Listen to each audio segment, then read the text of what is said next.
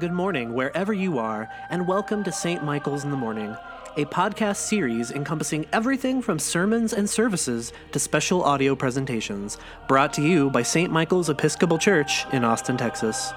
For more information or to make a donation to St. Michael's, please visit www.st-michaels.org.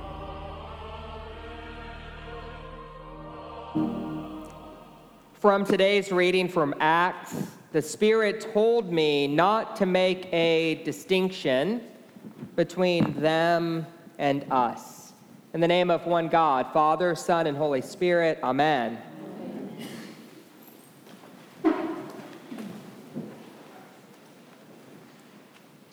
I grew up in Beaumont, Texas, and I was raised at St. Mark's Episcopal Church. St. Mark's played a very influential role in my formation, and from a young age, I was told that St. Mark's was God's house, the place where God had chosen to make a home. And this I took to be a very literal truth, so much so that it left me with a theological question that no one at the church could seem to answer. Namely, of all the places where God could live, why did God choose Beaumont? but I took it on faith that God did, and that St. Mark's was not a place, but the place where God could be found, that my church was God's home. So, I want to tell you a story of when my thinking began to expand a little bit. I was 16 years old and I was in the back seat of a friend's SUV after basketball practice. We stopped at a gas station to get a Gatorade, and having paid, we were in the car about to pull away when a man knocked on the driver's side window. He was homeless, mentally challenged, alone, and most of his teeth were missing. This man was mostly mute, but he still attempted to speak. We couldn't understand his words, and so he handed my friend, the driver of the car, a note card. The card said that he was hungry and that he needed money for food. When he spoke, his words came out jumbled, and we couldn't understand what he was trying to say. One of my friends started to laugh, and before I knew it, we were all laughing. Not because we wanted to be cruel, but there was something about the encounter we were not prepared for. And it wasn't long before contagious laughter filled the car. And we continued to laugh as we drove off, leaving the man behind without the money and the food and the dignity that he needed. I went home that night and I felt a deep guilt and sadness. This man had needed love and food, but he received laughter and ridicule. I felt disappointed in myself, and I was really sad for him, and I started to cry.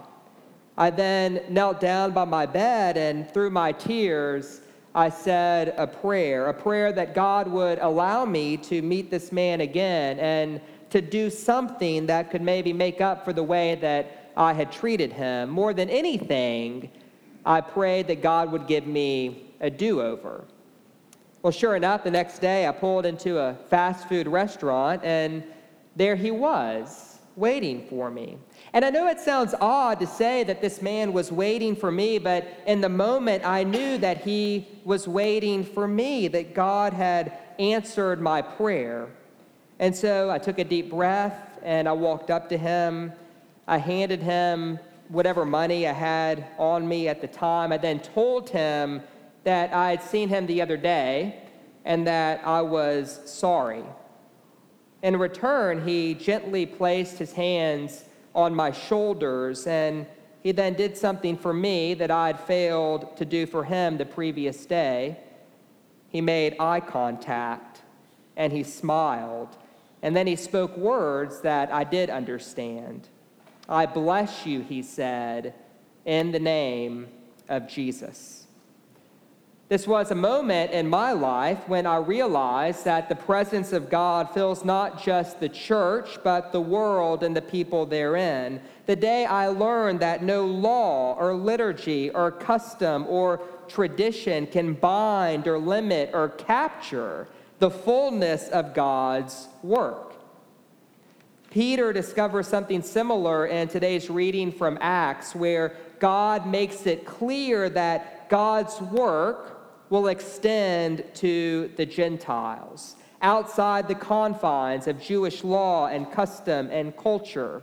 This was a shocking discovery, and given Jewish law, it is understandable that the Christian leaders who were Jewish would criticize Peter for eating with Gentiles. This sort of thing was not done. But having seen the Holy Spirit at work in the Gentiles, Peter hears a message from God that is very clear, and he relays that message to the believers in Judea. We can no longer make a distinction between them and us. And so the question I want us to consider today is pretty simple Who is your them? Or another way of asking that question, where in your life do you like to see yourself as separate from and superior to other human beings? Who is your them? And this is a question we can ask on two different levels the societal and the personal. As a society, we make distinctions all the time around class, gender, ability, race, and politics, to name just a few.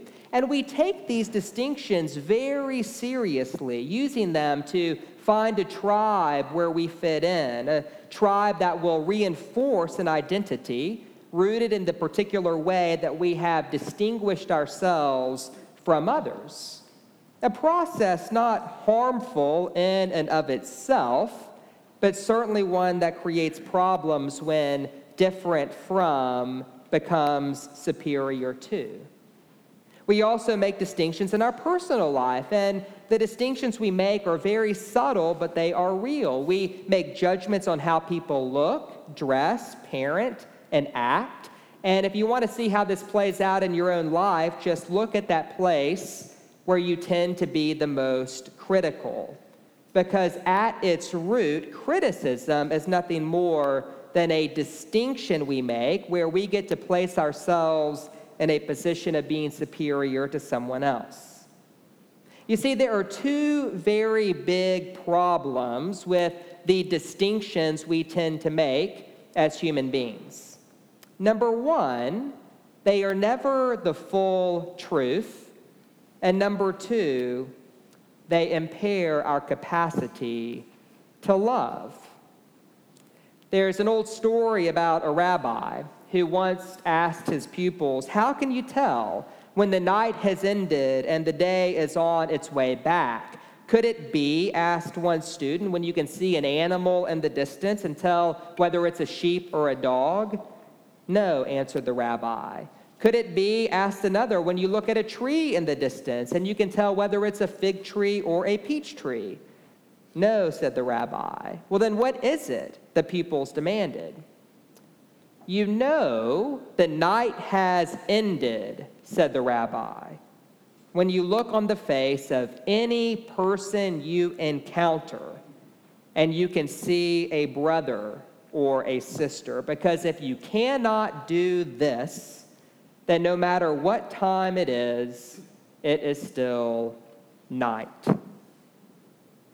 When Jesus tells his disciples that they are to love one another as he has loved them, it, it's because a new day of love has dawned through the incarnation, death, and resurrection of the Son of God, a day marked by the understanding that God's home is not a custom or tradition or tribe or any shrine made with human hands, but rather that our neighbor, that this is the place where God has chosen to make God's home.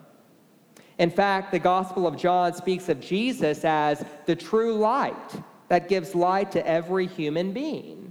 The people we like, the people we don't like, the people we call us, and the people we call them. It was C.S. Lewis who said it best. He writes Next to the Blessed Sacrament itself, your neighbor is the holiest object presented to your senses, for in your neighbor is Christ truly hidden. There is no distinction greater than between God and humanity. And yet, God so loved this world that the Word became flesh to feed us, to make eye contact, to make his home in the human heart, to bless us in the name of Jesus. Our mission as a church is first and foremost to receive that divine love flows from the cross because we cannot give to others what we have not received ourselves.